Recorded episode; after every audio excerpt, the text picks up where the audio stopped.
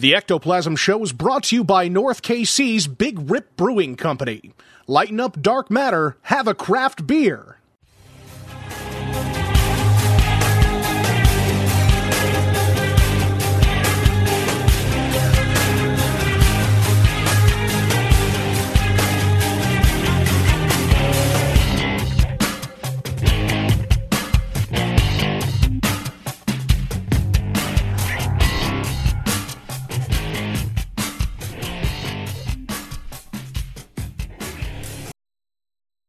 Hello and welcome to the Ectoplasm Show.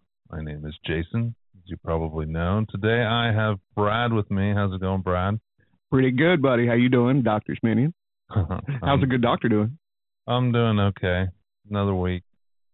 Back's falling apart. Yeah, you sound tired. What's up? Well, I get to work 3 hours before you do. Well, that's normally. True. Well, and you stay later typically, right? So I don't know. Just a little bit. Sometimes. Well, that's why you're the doctor. I don't know. So what have you been up to since you last time you were on? Well, like you work mainly, but the real question is, what have you been up to? The doctor ran off on me last weekend. So how was your weekend last weekend? Oh, it was fine. Didn't do anything paranormal. Don't really need to talk about any of it. Well, that's true. That's true. I don't know, honestly, how this is going to sound at this moment. I did get a new complete setup, but there's a defect in it. So I haven't been able to use it to its full capacity, and that's kind of why there's been a break of about 10 days in between episodes, because I've been trying to figure out. They're sending me a new board because the one that I bought had a defect in it. I don't think this will sound too bad, at least on par with our last episodes. But we got a lot of stuff coming up. Oh, so much stuff, dude. You can't hear this. Play the sound effect. But yeah, so we are going to do an episode today on haunted places in India. But before we get into that, I want to mention Podbelly. Go to podbelly.com. They are our network. We've been a network member for over a year now. You're a founding member, right? Yeah, for sure. And go to podbelly.com. Go to ectoplasmshow.com and sign up for Ecto Plus, our Patreon, and you will get... Oh, you missed out on the very first episode of their edition of the Ecto Files, but I did just talk to Josh today, and we're going to be doing the news episode here soon. Oh, that's good stuff. Ecto Plus. I don't think you're allowed to say that. I'm going to say it till he comes back, because, you know. Well, if he comes back, you might be out of a position. Well, I'll be in a position, but usually mercenary. Mercenary? I don't think that's a position. Well, he made it a position. It's, you know, wasn't by choice the first time. Yeah. You know, but. Well, you can be in mercenary position if you pay $8 a month and be a meat mate. Ooh. And join our Ecto Plus. You can find that at ectoplasmshow.com. I need to check to see if we have any phone calls or texts.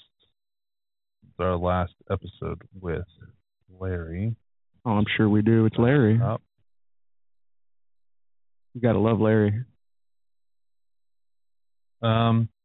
Dick Ghost Hunter. What a great pseudonym. That's spicy. Well done on the first installment of the Ecto Files. That is something I was missing in my life and didn't even know. I think I did read this on the last episode. Yeah, that sounds familiar. Yeah. So you can call or text us at 913-730-7255. Or send dick pics. No, can't do that. So you will get blocked. You'll never be able to contact us again. That's unfortunate. Yeah. You can send them to Brad. I could give out your home number or your personal number if you want. Yeah, it's 913-555. No, I'm just kidding.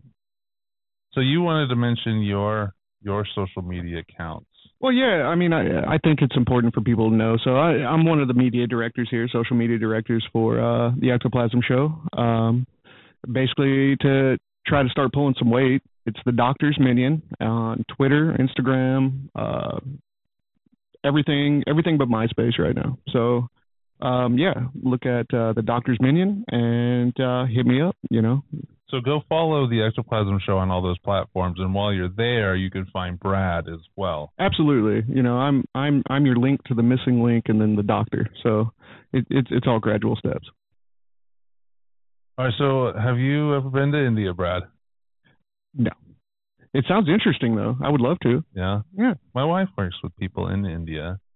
I don't know if they ever sent her any haunted places because I asked her to ask them. You know, here's the interesting thing. So I don't know much about India, and a quick Google search. I mean, obviously, I already knew this offhand, but, you know, the second largest population in the world.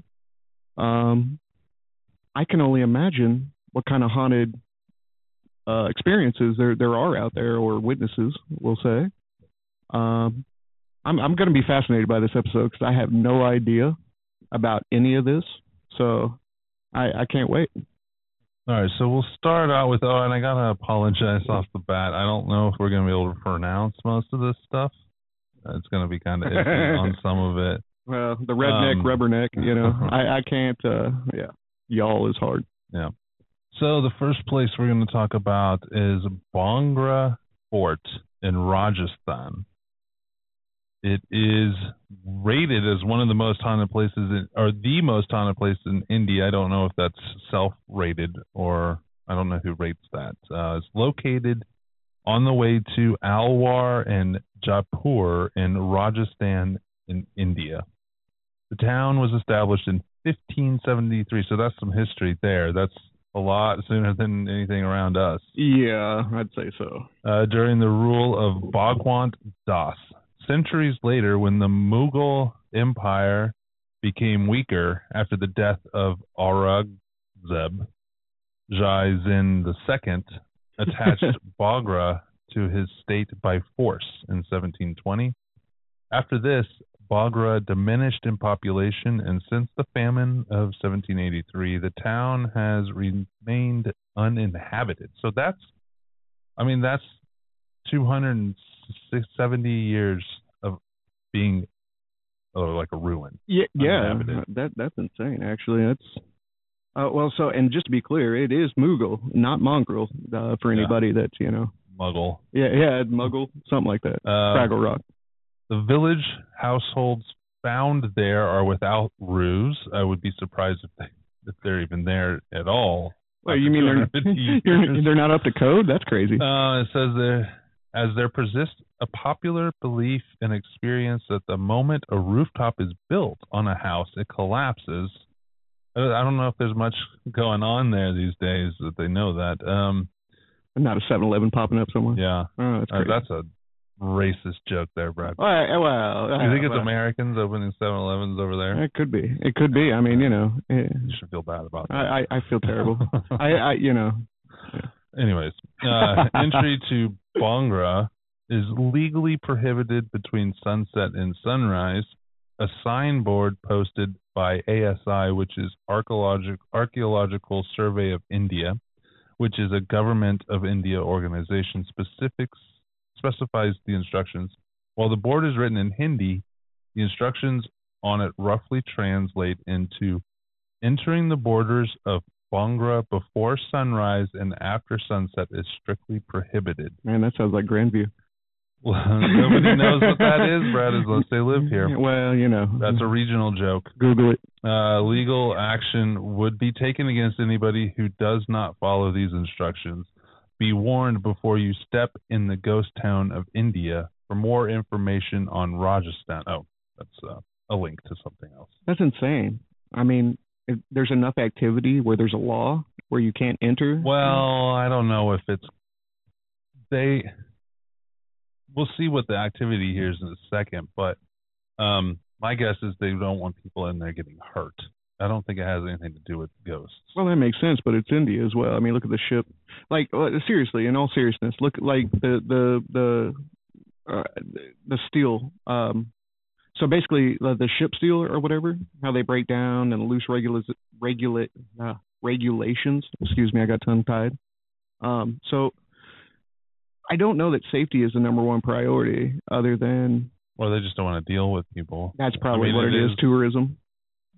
I don't know. Even ghost hunters. I mean, that's a tourist activity. It's interesting to me. Like, I don't know. In India, I mean, it says later on in here that it's considered to be so dangerous.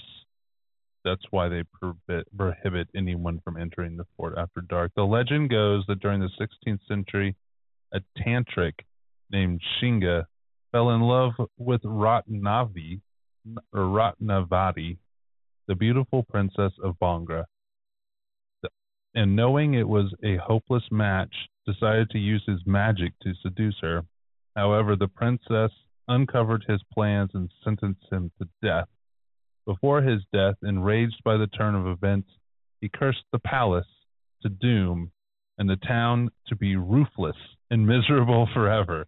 That's a hell of a curse. Well, you know, it seems to be working. That's the thing. Look at the power. I mean, yeah. Nearby locals believe that anyone who goes into the fort after dark won't make it back, so visit at your own peril. It says mighty forts of Bangra arouse a strange skeptical feeling in the atmosphere and cause restlessness and anxiety among visitors on their tour of this fort. If rumors are to be taken seriously, then anyone here even went missing. Oh, okay. People go missing in there. Sorry, this stuff is translated, so I think it's going to come out kind of choppy. These folklores have added immensely to the popularity of cheap flights to India, with many wanting to check out most haunted places in India. I said it, tourism, right? Yeah. Yep. With an utmost enigma to be unfolded, Bhangarh Fort's promise to thrill tourists who travel to this haunted destination, located 300 kilometers away from Delhi, is famous for being one of the most haunted places in India. Flanked by Aravalis on all three sides, it encloses a fort as well as temples, cenotaphs, I'm not sure what that is, and havalis. Yeah. Says it was a... Again, I smell like the Loch Ness kind of thing. Uh-huh. You know, it's a tourism board, you know. Hey, I don't know. Well, I'm not saying it's not possible. What I'm saying is they're definitely playing it up, and then at the same time, people are disappearing. I mean, that's hard to fake. So it says the whole city was cursed except the temples and the most important shrines within the city. Yeah. While most of the ruins are well preserved, modern-day Bhangarh is only a shadow of a once prosperous city. No visitors are allowed to linger after dark. Yeah, that's you know. Here's the deal. Whether it's tourism or not, I wonder how. Here's my question. I wonder how well that's enforced. Honestly, you know, without us going, it sounds like it's completely surrounded by a town, which probably means there's a wall. Mm-hmm. I'm sure there's security guards. Well, I'm sure there is. Well, if it's a tourism town, kind of like Loch Ness, right? What if there isn't? And it's kind of like one of those things where, oh, don't you come here, wink. I mean, I don't know. I did see photos of this. I know we can't really show that, but the photos were a walled city. So you believe that, like, this is enforced kind of thing? Yeah, it looks like an old castle. No joke. Okay. Up on a hill. So it's... Well, and again... It wouldn't be hard to sneak in, but it's probably for liability reasons. I doubt too many people sneak in there. I got you. Which is crazy with the population, again. Somebody's done a paranormal investigation of it. Really? Or did they come away with anything? Or? I have no idea. It's a YouTube video. You know what? I'll look it up. We'll talk about it maybe on a future episode, but I'm curious. All right, so what do you got? Well, basically, the next thing I got is the Kuldhara Village in Rajasthan. Rajasthan. It's the same location, same town. Same town. Or same region, anyways. I don't know. I think the Rajasthan might be a state. Got you, the equivalent. So I think so. Okay, it says it sure does have the choicest selection of deserted ghostly villages and towns. The Kuldhara Village is located near Jalsalmer and was originally inhabited by the Paliwal Brahmins. The lore speaks of sudden disappearance of all villagers of Kuldhara, as well as 83 other nearby villages. That's a hell of a lot of people. 84 villages, people disappear into thin air. We have Roanoke here, right? Yeah. That's a handful of people. Yeah. This is 85 villages. Everybody disappears overnight? That's the thing. It's 1825, so that's why it's lore. I mean, yeah. Think about, you know. Well, I mean, if they're history and they have records going back to 15-something for the previous one, this is nothing like too old. Well, and see, this is something that it shouldn't be lore. It should be documented, you would think, right? I mean... Look at the skeptical mind. Like, let me play that guy. But it says, leaving no trace of their whereabouts, right? It is said that the Minister of State had fallen in love with a girl from the village that had threatened to impose huge taxes upon an entire village unless they married her to him.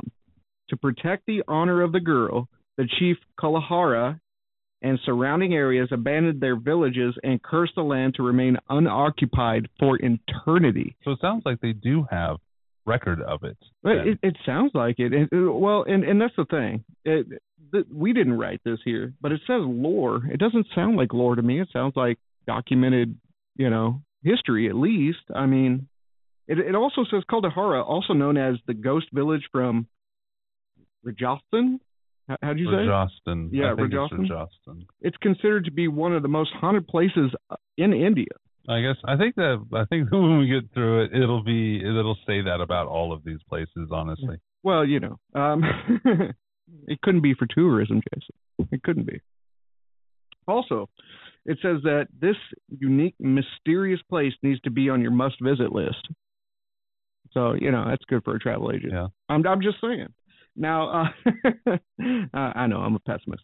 The deserted village does make you feel sad and wonder what the poor people of the village might have gone through that made them decide to flee their own homes overnight, along with the people of 84 other villages. Now, how much do you think, the average village holds? Like 100 people. 100 people? Okay. So let's say 8,400 people. That's insane, dude. And people move all the time. Like, not nowadays, but there's refugees that move out of places throughout history all the time. Well, yeah, I guess so. And I don't know. Let's continuing the article, right? It says this deserted village. Oh, sorry about that. It says it is said that Saloom Singh, the Diwan of the region, what's a Diwan? I guess it would be governor. Governor, something like that. Yeah, I would think governor or mayor or something. Levied huge taxes, because of which it became extremely difficult for the Paliwals to survive in the village. Also, he had eyes on one of the girls of the community and desired to marry her, but was disapproved by the community. He then threatened the villagers that if he doesn't... That's basically the same. Yeah, it's the same story, right? Yeah, it says they cursed the land when they left, though. And today, there's still nobody that ever moved back in. Well, and here's my thing, right? So, with both of these, right? And it's the same region. Is it possible it's the same story? No, it sounds completely different. The other one's a fort, and these are 84 villages. And the other one wasn't deserted. I mean, it was at some point, but it was also 200 years before the other one. Yeah, that's a good point. It's interesting to me, like with especially, you know, history like this, that, you know, maybe it's stuff that's passed on. And then, you know how it is. You tell one secret or we did that in school, you know, where you sit, you know, 20 people in a line, say one thing, and by the time it gets to the end, that kind of thing. However, it is pretty interesting that, you know, it is 1825, and this really isn't lore. So even the Wikipedia of the town has that same story, except for minus the curse. Minus the curse. Well, see, and that's insane. That's I would love to go to India. I don't know about you, but I There's some places I would love to go, apparently, that we're not allowed.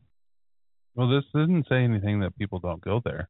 Well, I mean, it's like... Be careful with that. It's really loud. Sorry about that, bud. Rajasthan? Yeah, I'd love to go there after sundown and, you know, before sunset, that kind of thing, or whatever. You mean the fort? Exactly. The first one. Exactly. So that is a state. I just looked it up. It is a state. Yeah, sorry about my paper falling off the table there. So the next one, Dow Hill Khersong in West Bengal is often reported to be a center of paranormal activities as reported by the locals. The Victoria Boys High School is believed to be the place where spirits reside. People opine that sounds of footsteps emanating from the school can be heard even when the school is closed for 3 long months from December to March.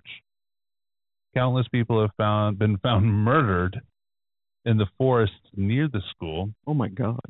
Locals believe that the spirits will not spare them, and thus their days are spent in worry and anxiety, while some locals have started enjoying the myths and take pleasure in frightening other people. The rest prefer to remain ignorant. Persistent inquiries by the tourists and researchers only add to the list of unanswered questions. What the fuck? I mean, what? Murdered people? Like, yeah, okay. I don't even know what to say about that. Like, I don't know enough about the area. It could be that there's a local gang there or something. I mean, who knows? There's one stretch often called the Death Road where, so this is a whole like area, not just like right there. Often called the Death Road, where a headless boy is claimed to be seen following visitors. He apparently walks down towards the road and then disappears into the woods. The locals say that anyone who has seen him is not spared by his apparition, even in their dreams. Several people have reportedly committed suicide because they were depressed of being followed everywhere. The entire place is said to have an eerie and uncanny feeling. However, there is no scientific evidence to prove it, of course. I don't know why they had to throw that in there after everything else. But the rising number of suicides in Khersong is something to worry about. Well, you know, I'm not sure who the author was of this, but... It sounds like credibility or I don't know. But, I mean, if you're writing about this, I mean, obviously it's unexplained. That's insane, though. Like, I mean, there's been several places from prisons to, you know, just down the street where some people are sensitive to that. They feel different emotions and stuff like that. So I don't want to discount that. Woodcutters or lumberjacks who wander into the forest in the line of duty have reported spotting the young headless boy as well, and add that the spirit disappears into the trees after some time. Well, that's, yeah, that's a great thing to have, is a chainsaw and some ghost beside you. I honestly, this seems to be creepier to me than the first two. Well, yeah, I mean, this actually had spirits and apparitions and suicides and murders. Well, murders. Yeah, the murders is interesting. Like, I'd love to do a little bit more research into this. Like, again, we need to go to India and get this done, hopefully. Maybe. Well, you know, Patreon supporters, you know. What was it, Ectoplasm Show? Ecto Plus. Ecto Plus at Ectoplasm Show. You can find our Patreon. But in all seriousness, send us to India. I'd go. Would you go? Sure. I'd go. I mean, there's other places that I'd like to go first. Absolutely. But this stuff is very interesting. What's the next one? How about Dumas Beach in Gujarat? It says, on the Arabian Sea coast, the black sands of Dumas Beach in Gujarat are associated with several mysteries over several years. The beach used to be a Hindu burial ground, and many believe that the restless spirits call out visitors taking midnight strolls and walking towards the sea to return back to the shore. Now, there have been reports that those who don't need the voices that who don't heed the voices of the dead disappear into the waters forever. This beach is definitely not for the faint-hearted. It also says here that the Dumas Beach is a haunted cremation site where many locals have complained to have heard weird voices, especially at night. And some have heard strange whispers and warnings of danger around the proximity of the beach. And it's believed that this Hindu crematorium is lurking full of spirits and possibly dead people. So I wonder if it's a separate building, or maybe they burn the bodies outside for these rituals or funerals. Yeah, it's really weird, especially being near the beach. I mean, not necessarily. It just depends on the region. It could be on a building next to the beach. And maybe it carries there, but it sounds more like it doesn't have any dates. But it sounds like more that this has been a spot for that for a long time. Yeah, it's kind of crazy because especially near the water. I mean, it seems like sound carries. But well, for an entire beach, it depends on how still it is. Have you been to the beach? Yeah, not oceanfront though. Not That's oceanfront. The thing. It's hardly ever still. Like hardly. I've seen even when it's super still. Yeah. There's still small. There's always sound. Right. It's never super quiet. I mean, very, very rarely. Not. It's actually quite loud most of the time when you think about it. You don't notice it because you're sitting there at the beach. Right. But really, it's pretty loud. So if you're hearing whispers, it's either an effect from the sound of the water, right, and the wind, or it's loud enough that you can hear it over that stuff. See, and that's what I was thinking. I was thinking pareidolia until you just said. Well, you just said though. You just said that it's something you don't notice, and if you actually notice a whisper, see that's what creeps me out. Like, and the fact that. I don't know. The fact that this is locally known on top of that, that's really neat. And I've never thought about India as far as being haunted. I've never thought about it. Oh, I mean, why wouldn't it be? Well, of course. I'm sure everywhere is exactly like this. Well, and until I Googled it, I didn't realize how large it was either. No, it's a big state, and there's a lot of people there. There's a lot more people there than there are here. Absolutely. And that's, you know, I think that leads credibility, truthfully. I don't know. I don't question the credibility of any of this stuff. You start going down that road. Well, I'm just saying it seems like there would be more eyes and ears. That's the biggest thing.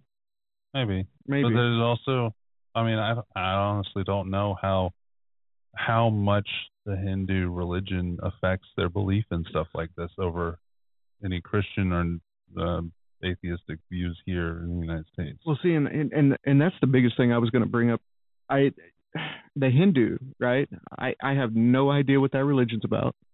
And honestly, I was wondering the same thing, the difference between the relation between, say, you know, a Christian or Catholic versus Hindu. I really don't. Well, if somebody knows, please let us know.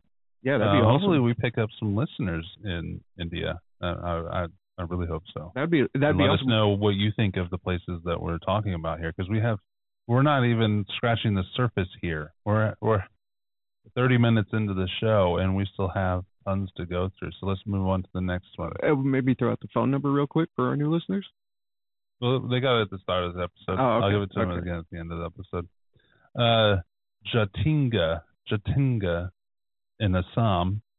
A tiny village with a population of 2,500 has been one of the most puzzling phenomena in the world. Namely, recurring mass bird suicides. I think I've heard some of this before. For centuries now, local and migratory birds plummet to the ground in large numbers on moonless nights in September and October, only on a specific area. This has baffled scientists who can't find any reasonable justification for birds dropping dead from the sky in such a pattern, and it's extremely disturbing, to say at least. It sounds almost like, well, so even if this is some kind of phenomenon, I wonder how long it's been going. Was it happening before the invention of a lot of our technologies that induce waves out there? like radio waves or whatever. Yeah, I mean, microwaves. I'm sure that they would be able to test for that, though. They'd be able to read that kind of stuff. Like, the first thing that I was thinking was maybe it's some kind of Russian something. Sonar. Well, it would radar be something or something that, like that. Yeah. The rest of the world wouldn't be able to detect because they would have detected it. Well, this sounds like they have no idea. You know, what I'm curious is the first report, like the date of. I wonder if this has been happening for, you know, generations, and we're just now hearing about it because of, you know, technology, where, you know, people of that region are able to actually tell the rest of the world. Oh, I'm sure that they've had technology there for a long time, probably close to as long as we've had. Yeah. I don't. Well, and well, again, I'm talking more of the invention of the internet kind of thing, where, like, maybe. You know what I mean? I'm pretty sure I've heard about this before, though. Well, see, and I've heard of birds, you know, doing this, but not specifically here, unless it was here, and it just slipped my mind. This is right on the border, really close to the border on the eastern side of Myanmar. See, and that's. So what if it was, you know, secret technology? Like, I mean, that's the only thing. It would have to be a secret. Not that if it wasn't, it's something natural. If it was a technology that caused this, it would have to be unreadable, because it sounds like all kinds of people have studied this. Yeah. And if it was just sonar or something, they would know. Yeah. Like, yeah, absolutely. And this is fascinating. That's just one of the things that happened in the area. There's other stuff too. It looks like, Assam is often associated with mysteries and mythical tales, and the hill village of Janita is just another page in the book. No, never mind. It said the same thing. Kind of repeated itself, yeah. But in all seriously, if it can affect birds. Dense fog, wind, and monsoon season is the only thing that they've been able to come up with that possibly could cause this. That reminds me of the movie The Fog. It always happens at the end of monsoon season, when on a dark night with a bit of fog, and always September and October. It takes place between 6 p.m. and 9 p.m. And that's all they know. Well, that's pretty. They simply fall from the sky. That's a pretty narrow data point there. You know, yeah. 3 hours. So what? I wonder what their hypothesis is. What are they colliding? Each bird colliding? Numerous scientists and naturalists have attempted to solve the puzzle, but none have been successful in proving with the right answer. Wow. I mean, that's definitely a phenomenon. I mean, The fact that it's studied, that's what's interesting to me. Yeah, that's insane. Never really thought about it. Wow. That's the first I've really... What do they do with all the birds? Well, let's go on to the next subject. I don't know. Like, what would you do with all the birds? Depends on how soon you collect them and what kind of birds they are. I mean, like, you know, I'm sure they're delicious. I'm hungry, by the way. But no. In all seriousness, like, what would you do with the birds? Well, they're little starlings and other things. They don't really have much on them. No. But like, what? I don't know what they would do except maybe return them to the sea for fish. Maybe like. Always just scoop them up and throw them in their landfill. I don't know. You know, this is kind of a side note, but that's like when whales beach themselves. Like, I've always been fascinated what happens with that, and I've never really looked into it. I know that they've tried to blow them up in the past. Really? Are you serious? I think it only happened once, and it hurt a lot of people and broke a lot of windows, apparently, if I remember the story right. They detonated a whale carcass with dynamite, and it, like, damaged the town. Okay. That's, you know, hey. That's just off the top of my head, but I know that happened. I know. I totally believe you. I just, you know, humans. Oh, this will fix things. Yeah. Well, do you want to get into the mines? Keep going. Yeah. Absolutely. How about the Lambi mine, the Lambi Dehar mines? The region is Mussoorie. Not Missouri, but Mussoorie. Mussoorie. Yeah. Mussoorie, maybe. Mussoorie. Yeah. Yeah. Mussoorie. Utter Hakkand. Now, the Lambi Dehar. Uttarakhand. Yeah. This is going to be terrible. We apologize, actually, if anybody finds us there in India. But the Lambi Dehar Mines were located at the outskirts of Mussoorie. A few years ago, there were mines and lime quarries in this area, but they were shut down following an innumerable truck accidents and irregularities in safety precautions. It is estimated that more than 50,000 workers lived at this area, but a lot of them died painful deaths due to lung disease caused by improper mining. People no longer live here, and during the nighttime, some tourists have reported hearing strange noises. Many travelers met with fatal road accidents while driving, and the most recent one being the shocking crash of a helicopter near Lambi Dehar mine site. Now, there's a rumor about a witch being seen in the area, and also during winter, the entire area becomes chilly, thus more scary. This place seems eerily deserted due to its lack of population. There seems to be, for having 1 billion people in the country, they must be pretty packed in some areas, because it seems to be a lot of just abandoned areas. At least according to this. I mean, this means not really overarching, but this is the third or fourth abandoned area. I guess we only have 300 million people for this country, but there's a lot of place out west that's really desolate. So yeah, that actually regionally makes zero sense. So yeah, I mean, I can understand this, I guess, but it says once a fully operational lime mine employing thousands of workers, the Lambi Dehar mines of Mussoorie are now abandoned and considered to be one of the scariest places in India. Due to the hazardous working conditions and lack of safety regulations and accidents, countless workers died in the mines and are now said to haunt the tunnels. Strange voices and screams coming from the mines are a regular occurrence here. If I was a serial killer, I'd be living down those mines. It sounds like it's perfect. I mean, minus people in there. Yeah, I just need a windowless van. Creating screams. But here's the thing. The first thing I think of when it comes to the screams and voices, if it's coming from mines, you hear weird stuff in mines, right? But yeah. This specific one sure seems like, it's an old mine where bad stuff happened, but it seems more like lore to me. Because, again, we don't have any dates other than the helicopter crash, which I'm sure we could find. Mines are actually very quiet places. They're very quiet. There's sound, unless there's another entrance that is coming in.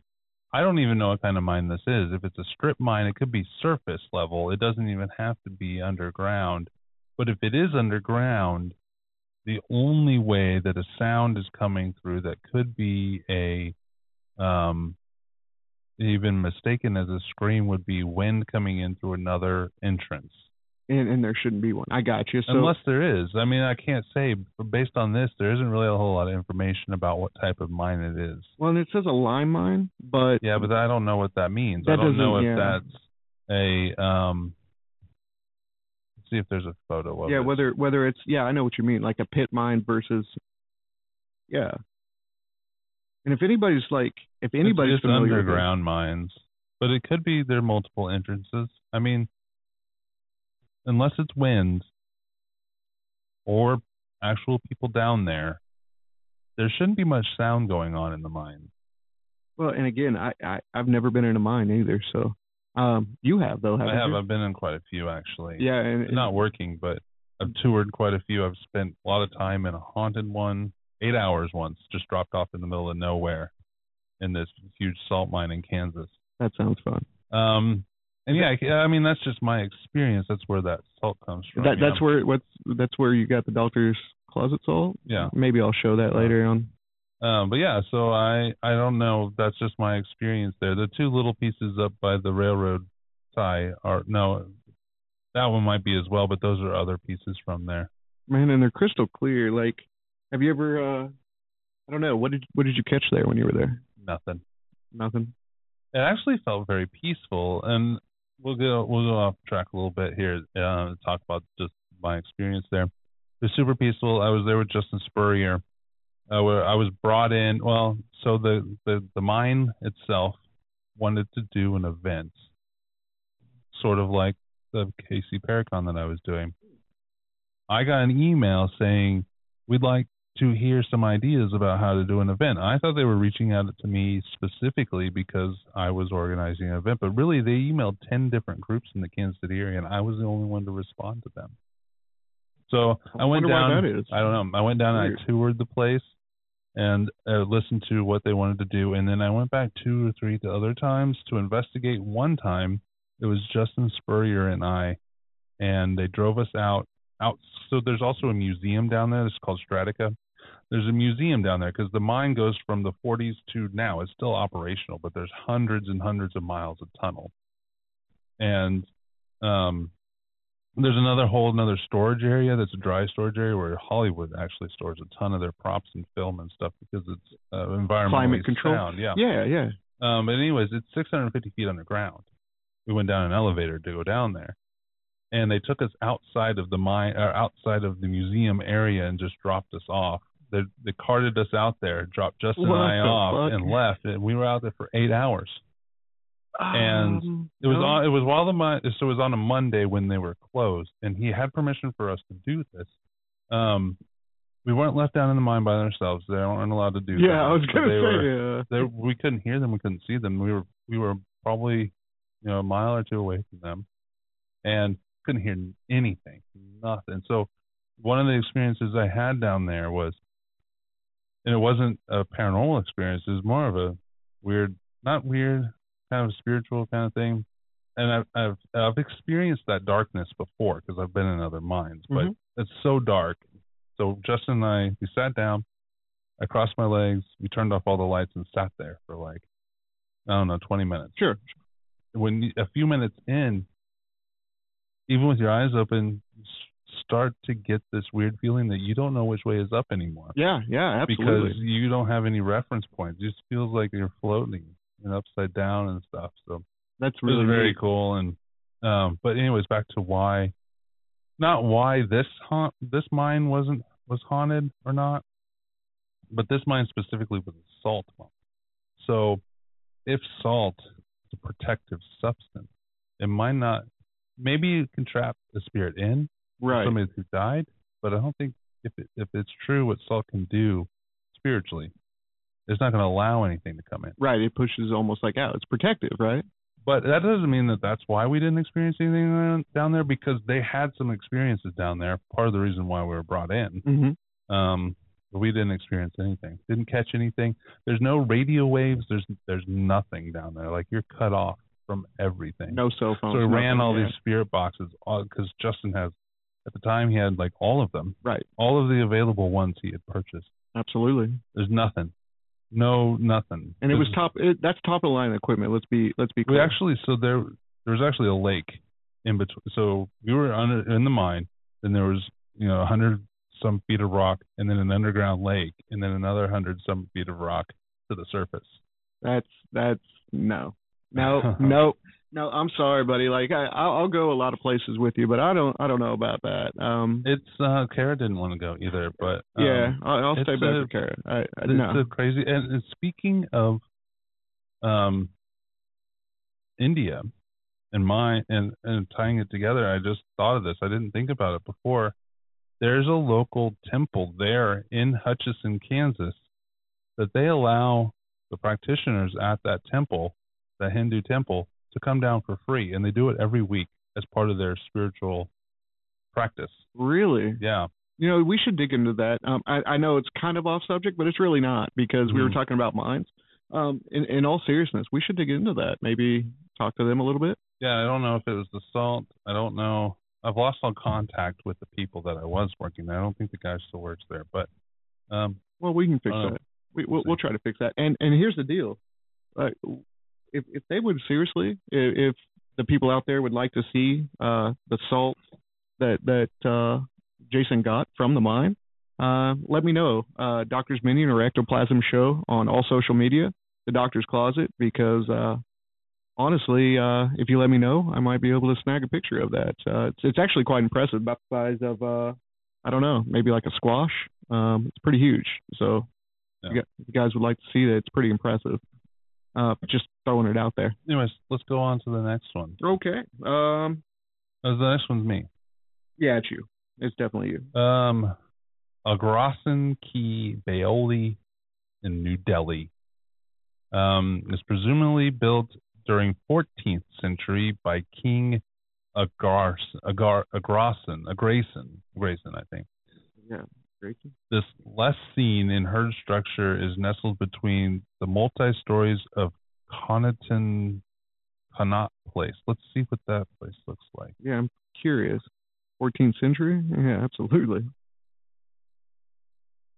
Oh. It's like a castle-looking thing. Radisson is in it. There's a Radisson. No, that's a town. It's a city with big buildings. So it's like in... It looks like it's an ancient structure within the city. That's why they said it that way. I'm trying to see if I can find a photo. It looks like a well. Hmm. Like a pretty. Yeah, I'll turn this around. Yeah, I'm just curious. It's like a step well, almost. It's probably a temple. Oh my. See how it's like stepped down. That's insane. Oh my gosh. Okay. Now it's starting to make sense, guys. Yeah. They should Google it. Anyway, so it's also known to be a haunted place. At times, visitors have felt something strange about the place. Some people even affirm that the Baoli is a domicile of devils. Baoli has turned into the home for thousands of bats and pigeons. Over these centuries, this might be the dialect behind the eeriness felt inside the vicinity of the Baoli. I don't know. Baoli, Vegas. Intricately built ancient place in Delhi is an architectural masterpiece and protected by the governing body there. However, the locals believe it is haunted by ghosts and satanic demons who lurk in the shadows following visitors. Tourists have complained about feeling an uncanny dread once they step inside. So what you saw was the entrance to it. Yeah, absolutely. And, the next line actually, it says a stunning piece of architecture, and it's worth a Google, folks. So it's a step well, a step down, 103 steps down to the entrance to this, looks like. Yeah, it's worth a Google. It's impressive. That's Agrasankibaoli. Yeah, and it's amazing. Lots of tourism. But yeah, that's about it. They say there's demons there. Well, it says, as per the legends, the lure strengthens as you go further down the stairs. You will hear nothing but the echo of your own footsteps following you. Now that's... I can understand how that'd be. Uh-huh. And with the legends, I mean, once you Google this, I'd be creeped out. And I mean, I've been some places with you, bud. So yeah, absolutely. Let's keep moving on because we still have quite a few to go. Yeah, we'll keep going. How about Ramoji Film City? Now, this one's considered to be haunted in a movie-like way. Making it stand true to its name, a popular shooting location for the movies, Ramoji Film City has everything from actors who confess of seeing some strange figures in the mirror while getting ready for a shoot, huge chandeliers falling from the roofs during film shoots, to lightmen even complaining about an invisible force that tries to push them down from the parapets. Parapets?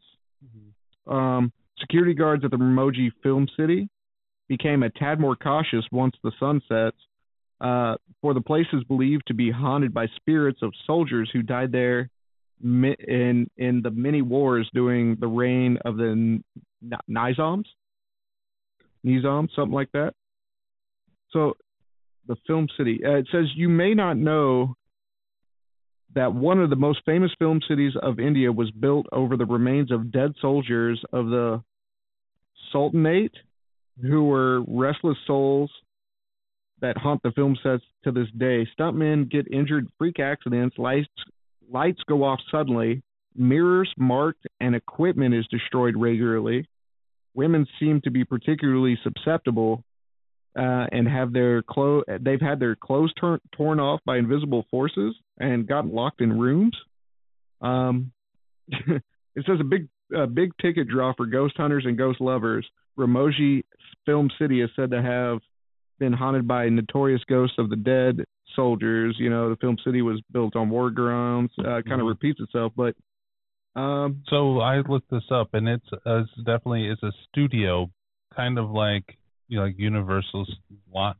You've seen pictures. Yeah, yeah, absolutely. But this is almost the size of a city. Like, it's huge, and it's got all of these sound stages and all kinds of outdoor places to film at. Is one of the centers of Bollywood. I got you. So it's in Bollywood. Yeah. Now that's insane though. But they're talking about actors and actresses coming, you know, on record to say, hey, this happened. Mm-hmm. I mean, why would there's no benefit to them. This one is the one that I would be interested in going in. Yeah, absolutely. Absolutely. Bollywood in general it's incredible. It's, I don't know. Anyway, I mean, what is the deal? What do you think with, you know, kind of like the tree, right? Only women have seen the figure so far. It doesn't say that only women. Well, it's not only women, but it says particularly susceptible. Like, do you think there's a difference between the male and? I think it all depends on whatever is interacting with them. Sure. I don't know. You don't know? I mean, you're going to understand what Josh has come to understand. I don't try to... I give theory all day long, but I don't try to say what something is. No, I'm just curious if you... Yeah, I would say that the theory that would be most likely to me is that it's whatever is there is attracted to women. Okay. See, and that whether makes it's sense. A ghost or anything, or maybe there's something about women that are more sensitive to whatever the phenomenon is. Sure. Well, and I don't know. I've been with you. If you want to go flat out, they're soldier ghosts. They might be more attracted to the women. See, and that makes more sense. And see, you've been doing this much longer than I have, and I've been with you for almost a decade. But when I ask you what you think, it's more of your knowledge. I know. You know, if I don't know, how about the Mumbai one? D'Souza Chawl. Yeah. And I think I looked up what Chawl was. Let me Google that again real quick, because it's a residential building. So it's a big. If you've seen movies where there's like an apartment block in like a. Like a rundown place, even Soviet Union shows them all the time. Eastern Asia in movies, they're like the rundown Section 8 kind of apartment Eastern block. Yeah. That's what a chawl is apparently. Okay. So like, yeah, they're not all rundown, but most of them are low income, small, little box shanty apartments. Almost not shanty because they're big buildings. Oh, I got you. Yeah. Is considered among the haunted places of India. It's the D'Souza Chawl in Mumbai. There have been many ghost stories surrounding one particular well in the chawl. So they have wells rather than running water, it sounds like. Well, maybe running water from the wells. Sure. Which is considered to be haunted. Residents of the chawl believe that there was a woman who, while filling water from the well, plunged to death since the well was boundaryless. Therefore, the lady of the well is said to haunt the area surrounding the well every night. There have been many sightings of a white apparition who many consider to be the lady. However, the residents believe that she just walks around the area without actually harming anyone. As predicted, once the sun comes up, she vanishes into thin air, only to appear again in the night. Wow. So every time you go to get water, you have to deal with, the lady in white. Yeah. Boy. I mean, imagine it's like 3 a.m. and you need a drink of water. Yeah. So all of this just kind of repeats itself, but it doesn't sound like she hurts anybody. Like, she doesn't. No. It's almost like a reminder. Do you think it's a residual? Well, let's put it this way. It seems like a residual type of situation. because I mean, the audience understands residual versus, you know, intelligent haunting. Well, so absolutely. I'm curious what people would think about that. Maybe they could give us a call or leave us a message kind of thing. Yeah. No, I'm just saying. Or email. Or email us at ectoplasmshow.com. Gmail.com. Gmail.com. And seriously, because, like Jason said, he doesn't try to explain it. And, I'm so green, I want an answer. So, yeah. Let's go on to the next one. All right. Bombay High Court. Lawyers working in the Bombay High Court believe that one of the courtrooms is haunted by a vengeful, tortured soul who restricts the entry of the accused into the courtroom in every murder trial. Reportedly, this has been going on for almost 3 decades, which is also known to be the best historical places in Mumbai. So it's an old high court building. So it's a tourist attraction in and of itself, not just for this coast. Sure. Is it like, was it once the Supreme Court? Is that an equivalent kind of deal? The High Court? I don't know. I would say it's probably similar. I don't know if it would be like the court over all of the land, but probably just of the area. Yeah. Well, that's insane. So a vengeful, tortured soul, and there's not a whole lot of information, but once we get down through these, there's going to be less and less information of each of these, but I definitely want to mention all of them. Yeah, absolutely. The next one, and go ahead and do the next one too. It's kind of funny. That reminds me of the Ghostbusters scene. Just saying. All right. So the next one is the Brij Raj Bhavan Heritage Hotel in Kota. I think it's Bhavan. Bhavan? Probably. Yeah, I'm terrible with this. One of the most beautiful heritage hotels in Rajasthan. Hotel Brij Raj Bhavan in Kota is 178 years old, and it was originally home to the royal family of Rajasthan. It was in the year 1980 that the property was turned into a hotel. What, as they say, haunts the hotel is the ghost of Major Burton, a British official who stayed there with his family for 13 years before he was killed by Indian sepoys during the mutiny of 1857. As per the reported sighting reports of the place, the ghost of the major had been sighted walking in the corridors of the hotel. Besides, it is also been reported that the ghost slaps guards who fell asleep while on duty. That's hilarious. Reportedly, even the Queen Kota has spoken to journalists about her experience of seeing the ghost in the hotel. Now that's impressive. And it also says, you know, the 178-year-old Bhavan Palace was converted into the hotel in the 80s. And he's also said to be harmless, Major Burton. But he also slaps people. Well, yeah, that's interesting. It's kind of I mean, if they're guards and they're falling asleep, they deserve it, right? Yeah, I guess so. Does they need guards now? That's a good question. The only thing I can think of is like tourism and keeping vandals out. Like, maybe. I don't know. Is it night at the museum kind of situation? Excuse me. I'm trying to see. There's 6 different rooms, and I was trying to see if I could book online. Oh, but I think you have to call. Well, that's fine. I mean, you know, our Patreon can be found at Ecto. No, I'm just kidding. I'm just kidding, guys. I am so kidding. But no, in all seriousness, it'd be fun to at least visit India and some of these places. Places right on a river. Yeah. All right, Delhi Cantonment.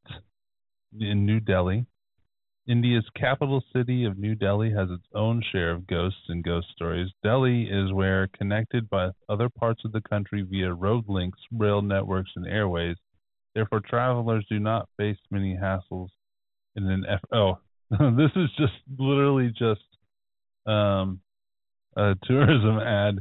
The area around Delhi Cantonment is said to be haunted by a vengeful spirit of a lady clad in white dress who ask motorists for a lift and then suddenly disappear. See, my pessimism pays off sometimes. I'm just saying. That's basically the the phantom hitchhiker lady in white story we have here. Absolutely, it's the same thing. Well, see, and it's almost fascinating to me that story spreads worldwide. Mm-hmm. Now, is it a simple tourism ad or is it? I don't know. That's not the first lady in white we've had in this though. No, and that's what I'm saying. Like, I wonder. The Rajiv Gandhi International Airport. The rumor that has been doing rounds is the Rajiv Gandhi International Airport located in Hyderabad. That sounds like a enemy layer. Hail Hydra. Yeah, is haunted by the spirits of those who were killed during the airport's construction. No wonder anyone with even a mild interest in the paranormal can be seen haggling hard for cheap flights to India that land up in Hyderabad. So there's not a whole lot on that, but it is supposed to be haunted. Well, you cut one off, two more appear. Yeah, sure. Yeah, sure, he says. Okay, what about, let's do the Taj Mahal Hotel in Mumbai, the real Taj Mahal. No, this is not the real Taj Mahal. No, that's Trump's. No, I'm just kidding. That was terrible. This top Indian hotel has welcomed almost every major global celebrity who has taken flights to India. But the luxurious environ and top-of-the-line services do not devoid the hotel of its spookiness. The hotel is said to be haunted by a ghost of its architect. Wow. Is it as beautiful as I can imagine? Let's take a look here. Oh my gosh! Yeah, that's like the. It looks like Buckingham Palace. Like the picturesque international hotel you could think of, not modern. No, absolutely. Like that's gorgeous, and sadly, that's all we have. Sure there's more if we dug. I just wanted to have like a lot of places. Each of these places, I'm sure, have a lot more content. Is there any way you could look up the architect of that building real quick? Yeah. In the meantime, I wish we could describe this on the podcast, and we will get the YouTube channel up. You can see the podcast, you can see the screen, but soon it's coming. It has 560 rooms. Oh my gosh, it's huge and it's gorgeous. Like architect Citram Calandero Vadia. V-A-I-D-Y-A. Vadia. Okay. And did he die a tragic death, or did he spend many years? He does not have his own Wikipedia, so it doesn't have any actual information about him or his death. Under a quick look, I'm not going to read through. Yeah, no, absolutely. Stuff. And this is something I'll do on my own. That's how I don't know, OCD I am, but I will seriously look this up. It just, if you guys Google the building. It was a military hospital in World War I. It was converted to a military hospital in World War I. Well, there you go. I mean, the deaths and type of deaths in World War I. All right. We won't spend too much time on this. It's just, it's fascinating. Keep going. How about the Shaniwarwada Fort and Pune? I think it'd be Pune. Pune. P-U-N-E. Nobody in Pune goes anywhere near the fort on full moon night. You don't want to say that word again? Well, Shaniwarwada? Probably that. Something like that. In Pune. Let's be clear. Keeping away from the said ghost of Narayana Peshwa. The story is a popular urban legend, and a young prince was murdered in the fort on a full moon night at the orders of his aunt. Hacked to pieces, his body was cremated by a river. While the murder led to widespread defamation of the Peshwa administration, it also gave birth to many stories about the fort being haunted for good. The people have reported and reportedly heard cries for help from the fort at nights, cries that are attributed to Narayana Peshwa's spirit. Even if you don't spot any substance of the metaphysical kind, just walk down the spot that they saw the cold-blooded murder is enough to send chills down your spine. Just to walk down to the spot, I think is what they meant to say, is enough to send chills down your spine. Now, the mighty fort was built by rulers of the Peshwa dynasty and contains many bone-chilling stories within its walls. None is as heartbreaking as what happened 100 years back at the mighty fort, where the prince was murdered, basically. Yeah, they hacked him to pieces. Well, I mean, it sounds like obviously it's political killing. Yeah. Nothing too strange there. And actually, cremations were kind of typical near rivers, actually, weren't they? Because they would send them down the river or something. I don't know. I'm pretty sure. I don't know if, or at least tribals.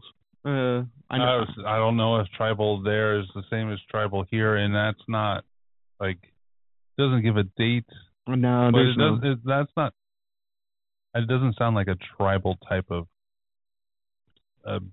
Like obviously, this person they had like this big fort and probably have a big building that the tribal I think of might not be the right word for the type of culture it was. No, and I was thinking more of like along the Amazon. I know that they used to like. God, these places, man. I mean, there's so many here. I was thinking the exact same thing, Jason. Like, there are a ton. When I'm talking, I mean, like, the way that these places look. Well, and there's no way that. See, and this is like a vagina there. Well, you know, I can take my shirt off. No, and in all seriousness, though, I was serious when I said, you know, I'd love to go to India to some of these places. I really would. I don't know about the mind. I don't know about that. We'll start with the mind here because there's plenty that we could get into, even if it's not that one. Or caves. Caves are the same as mines, right? Yeah. I mean, we'll get you there. What's a few hundred feet, you know, amongst friends, right? We'll get you there. All right, so let's move on to the Writers Building in Kolkata. I think Writers Building is like an administrative type of building. I think that's what it's not like like an author. I think it's more like the writers of law. That makes more sense. What they mean by that. Yeah. So an old building serves as an office to administrative employees, such as the reputation that no employees stay back after sunset. Some of the rooms in the building are vacant and have not been open for decades. As for the many stories that make for the place's reputation, these closed rooms are haunted and evenings bring about strange occurrences like high-pitched giggles, screams, and whispers. The giggling is probably the most unsettling. By far. Investigations have revealed no specific reasons for any of these happenings, making the place quite spooky. Well, instantly, when you said the high-pitched giggle, that reminded me of we were on an investigation somewhere. Where was it? I don't know. The red. It was the red brick building. The kid where. The school down the street. No. It was downtown, and Mike. The microphone guy, Mike. And I don't know. There was unsettling kids. Yeah, laugh. You're right. That is the most unsettling. Wow. And after sunset. So, yeah, the Writers Building, Kolkata. See, that's another one. We need to go to India. It's so vast. We could find so many things right here. But what about the National Library of India in Kolkata? Yeah, same place. Yeah, it's the largest library in India, and it's much more than a haunt just for book lovers. It says the treasure trove of bibliophiles attracts the lovers of ghost stories in equal numbers. The story of Lady Metcalfe's ghost haunting in its corridors has been there for quite some time. A lot of testimonies support the story, with people reporting the presence of someone simply watching them. Added to the mystery of the hidden chamber that was discovered by an archaeological survey, that's the ASI, the governing body. In 2010, a chamber that is rumored to have served as a torture chamber during the British rule of India Those librarians are getting naughty. Well, you know, those glasses just do something for me. I mean, not quite like Josh, though, I'm just saying. Anyway, as witnesses account, such paranormal experiences increased all the more after 12 laborers lost their lives in an accident during some renovation work at the site. Sounds like some grist for the rumor mill. So any author using grist, you know, I'm not so sure. But it could be translation. All this stuff that I pulled is translated from something else. So it could be... I blame Google. You know, no, in all seriousness, though, this is pretty interesting. I don't know. Anytime you have a governing body like an archaeological survey of any country, that's pretty interesting. And a torture chamber by the British, that was their conclusion? That's, yeah, I don't know. Their fake wooden teeth and stuff. You know, I'm British. Can you trust the British? I don't know. Was it just the British that had those? We had those in the United States. Well, you know, the British, it's probably where we got that technology, and thanks for that, you know. I have a bias against the British, so. Right, yeah, let's not talk about that. All right, let's move on to let's not talk about Three that. King Church. I'm just kidding. A haunted church might sound like an oxymoron. That's not true. If you believe the story that surrounds the Three King Church in Goa, according to a legend, this church saw the killing of two kings by a rival king who wanted the entire kingdom to himself. He poisoned himself shortly after murdering the two kings in the wake of public outcry. The church is haunted by the spirits of the three kings ever since then. Locals and visitors to the church have reported hearing strange noises and a strange, ominous presence in and around the church. While the church precinct makes for a perfect sunset point, most of the crowd disperses by late noon because the horror tales that are associated with it. So let me get this straight with this story. Somebody was crazy enough to want to be king that he killed two other people. It was three kings. Uh-huh. One of them killed the other two so that he could take over the entire... And then killed himself out of guilt. Because people... would not follow him anymore because he killed all of them. Oh, so he was worried about a lynching. That makes sense to me, actually. It's a small church. Yeah. It's like the size of it's smaller than the school down the street. I believe it. Yeah, that's, well, you know. Next place. I was kind of excited to get to this just by the name. The Taravera? The Tower of Silence in Mumbai. The name is not without the purpose. In this case, the place is infamous because of its reported connect with the paranormal. It is used by the Parsi community as a graveyard, where the bodies of the demised are left on the terrace for vultures and other scavengers to feast. With a reputation like that and people reporting of an eerie presence while crossing the area, the place ranks quite high in the list of Mumbai's most haunted places.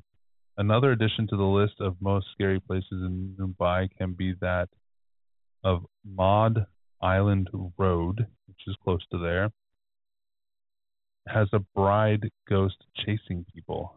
The Mukesh Mills, a popular movie location, which gets deserted as soon as the sun sets. While most of the places have people keeping a vigil to keep anyone away, so security guards, visiting slapped. One of them supposedly haunted places in Mumbai even before it gets dark is enough to scare the daylights. But yeah, Tower of Silence. I like the name. They didn't bury their dead. They just let vultures eat them. Well, that's more efficient in my opinion. So yeah, it's everybody needs to eat. That's great. I'll definitely post a photo of that. Crazy? Yeah, you guys should Google the Tower of Silence. There's even a photo with all kinds of skeletons. Really? So this is for real. Yeah, you guys Google the Tower of Silence in Mumbai. Apparently, it's pretty interesting. How about Taravera of Bangalore? This old deserted mansion wears the crown of the most haunted place in Bangalore. It was built in the year 1943 by E. J. Vaj, who gifted it to his two daughters, Dulce and Vera. The story took a brutal turn on a fateful day in 2002. So this is recent. So when Dulcie, a piano teacher, was stabbed to death in the house, her body was buried in the premises by an unidentified attacker. Vera moved out of the house soon after, leaving the place as it was. People soon begun to witness ghostly apparitions in the house, including songs being played on the piano inside the deserted house. A bunch of ghostbusters, I think they mean hunters, but also reportedly found an inverted cross and a headless statues of Jesus and Mary inside the house. That's interesting. The building was raised to the ground some years back, yet nobody dares to venture inside the area. Now, obviously, this has a personal thing with me with the piano playing. Yeah, this one so far has been the most interesting to me because of the personal connection and the bias. But yeah, sibling rivalry, right? I don't know. Do you think it was a sister? I mean, no. Just take a guess. What do you think? 50-50. It could. I'd have to know more about the area because it could just be somebody snuck in and did it. And then the sister was like, nah. Yeah. I don't know. It's just with the piano playing. Anyway, what about GP Block? GP Block and Root. The Root? Go ahead and read that one. Let's see. It says, an easily accessible landmark in the town of Neerut, GP Block is notorious for its various ghost stories. Some really bizarre occurrences have been reported around its two-storied building. It's apparently home to many evil spirits. One of the most popular and common among these spook tales is the sighting of 4 people having alcohol in the building. All the first-person accounts have the same details, making it grow into public psyche. Apart from this, the sighting of a girl stepping out of the house in a red dress also adds more fizz to an already existing spook fest. Now, I don't understand the translation here with... spook tales is the sighting of 4 people having alcohol in the building. I'm not sure. My guess is that the legend is the sighting of people that were drinking. Yeah. 4 people that were drinking in the building had this sighting. That's what they mean by that. Got you. Okay. Which doesn't bode well for the story overall. Well, no, but drinking's bad. Yep. Go to Big Rip beer. Ectoplasm beer? No, that was the one time. Well, no, maybe not one time, but a limited release. And I have one right here, and it's not to be opened. But would you, if any of our Patreon Plus folks like maybe a label that we have? Yeah, we still have labels. But only for Patreon Plus members, though. I don't know about that. What about Meat Maids? So. Something like that? Yeah. Well, I'm just saying, it's something that's collectors. Yeah. Okay, let's go to the Barog Tunnel in Himachal Pradesh. The Shimla Kalka. I'm sorry. Yeah, we're butchering this, folks. I am so sorry. That's we're not doing it on purpose. I always stretch. Apart from the stunning landscape that it traverses through, is famous for a fascinating supernatural tale involving the tragic suicide of a British engineer in the early 20th century. Tunnel number 33, also known as the Barog Tunnel, is often referred to as the straightest train tunnel in the world, but that is not the only special aspect about it. The story began in 1903 when the British government assigned Colonel Barog with the task of building a tunnel in the remote area. The dedicated professional, Colonel Barog, however, committed a fatal mistake in calculation and ended up digging parallel tunnels. This led to the public shaming of him, and in utter depression, Colonel Barog shot himself inside the unfinished tunnel. Nevertheless, another engineer completed the tunnel, but as reported, it appeared that Colonel Barog never really left the place. Eventually, a small town grew around the tunnel with a railway station bearing the name of the disgraced engineer. Locals hold that the spirit of Colonel Barog can be seen time and again in and around the tunnel, Here, it is important to mention that the ghost of Colonel Barag is believed to be friendly one, and no report of any kind of fatal encounter can be found. So the guy drew, made the straightest tunnel in the world, messed up, and Drew did it again. And, he was shamed. How about, speaking of tunnel number 103? Himachal Pradesh, tunnel number 103 on the Shimla railway route is the breeding ground of two very popular ghost stories. The damp and dark tunnel is the perfect setting for the spooky experience of standing witness to a British spirit talking to passengers. The other tale records the bone-chilling stories of a woman's spirit passing through the tunnel walls. Locals, however, believe that these two are not the only spirits that live inside the tunnel, and that there are many more. So that's pretty interesting. Another Hyderabad.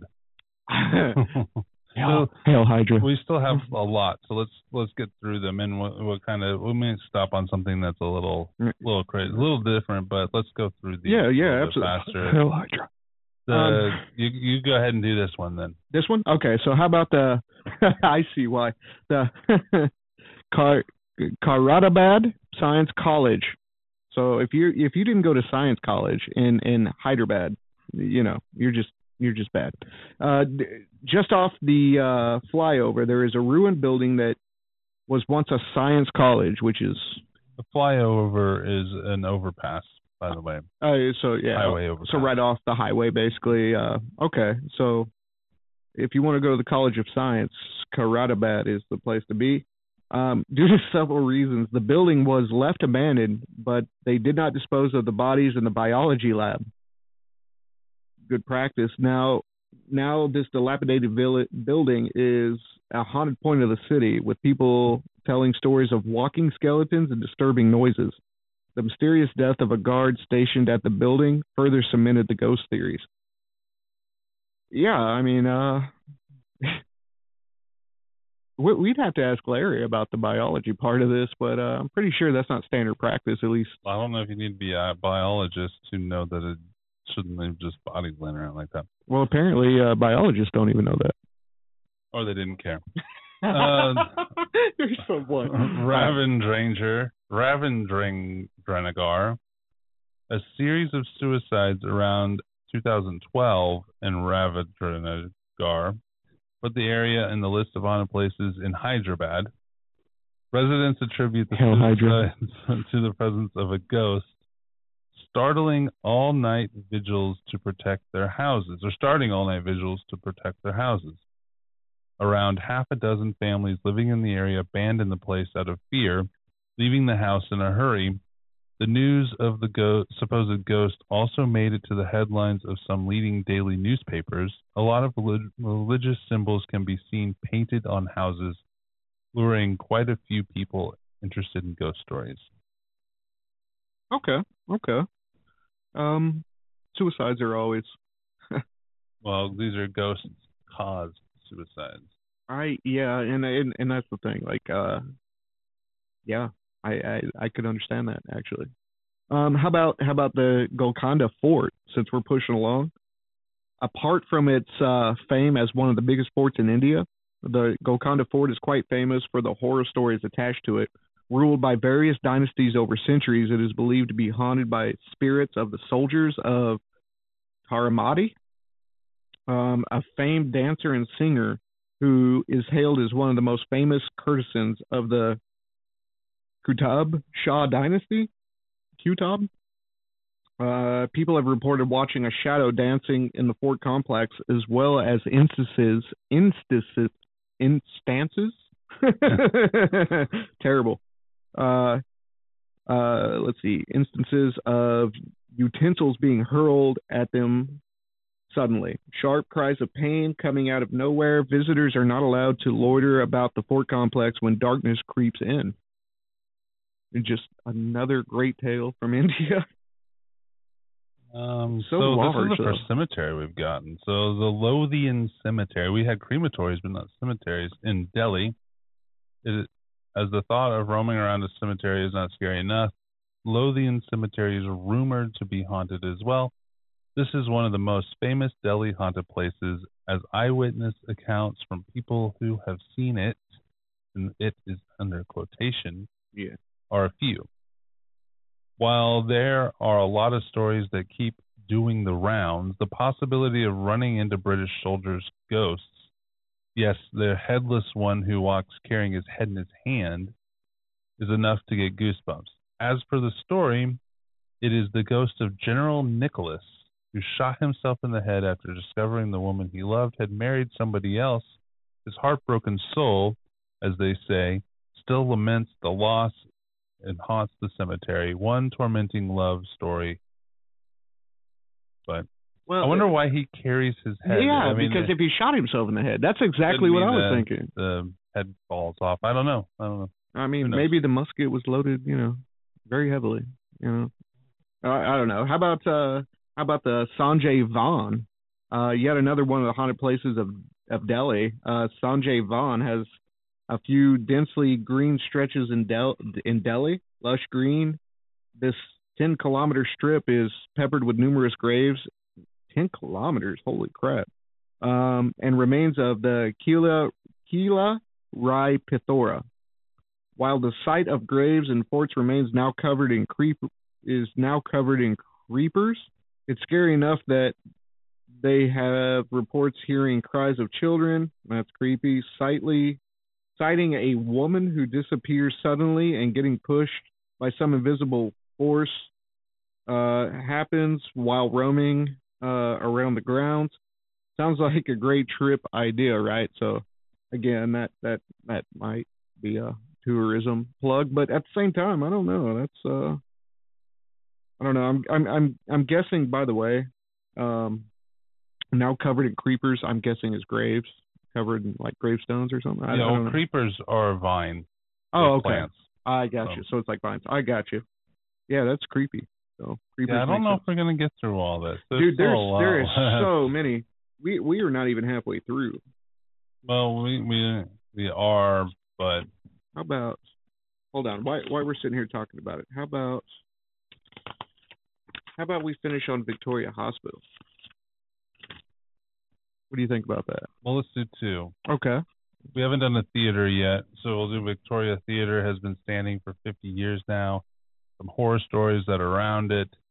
Everyone in the theater staff to people who are in the theater's vicinity at night have reported hearing strange sounds, seats being banged and high-pitched giggles coming from the theater. Inquiries and police investigation at night revealed nothing. Strengthening people's belief in the paranormal force at play in the theater. The road nearby sees lesser traffic after dusk, owing to the theater's infamy. What is it with theaters and hauntings? Well, do you remember? The first or second Paracon. Which one was it? The first one was in the theater. Yeah, and honestly, that one had kind of an ominous feeling, but I don't remember having any experience. But it did have a feeling. What is the deal with theaters? Maybe the emotion? Maybe. You think? I don't know. Maybe imprinting? People want to make it big, so they're super into it, and then they don't. I don't know. Yeah, they release emotion, like imprinting kind of thing. Well, here's the deal. I don't know what you want to finish on, but... Go ahead and finish on that one. If you want to finish on... Okay, so it's Victoria Hospital, so obviously the same town, apparently. Maybe. Yeah. A hungry ghost is believed to haunt the premises of Victoria Hospital in Bangalore. So, hungry as people have been leaving packed food under a tree in the hospital premises, only to find that food packets are gone the next morning. A few people have reportedly seen a woman roaming in the hospital, crying loudly in rather silent nights. The hospital security guards also have found such sightings at night, stating that the ghost is of a woman who died in the hospital some decades back. Now, I'm a larger guy, and I would think that if, say, you left food on your porch and I was hungry, I'm just saying.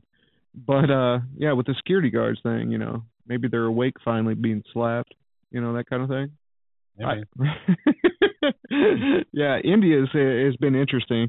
I can see Jason doing research right now. Like he's going to town. So we'll maybe we'll mention a couple of others in a like a special episode of the show.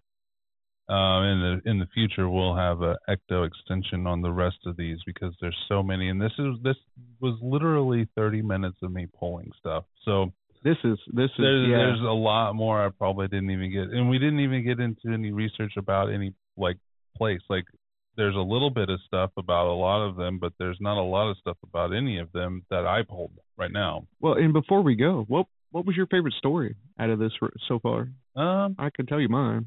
Yeah, go ahead. Mine's the most recent one. What was the name of it? The one that happened in 2002? Let's see. And I'll get the name for you real quick. I'm sorry if you guys are hearing that. Let's see. It was... Well, I don't know. The Poon was pretty good, too. Let's be honest. Yeah. But 2002...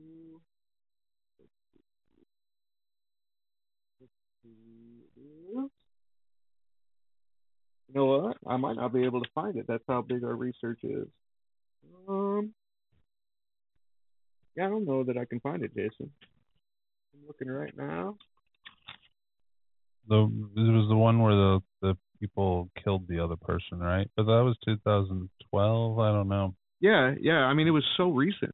That's the thing. Like, so that's when it becomes, you know. I don't know.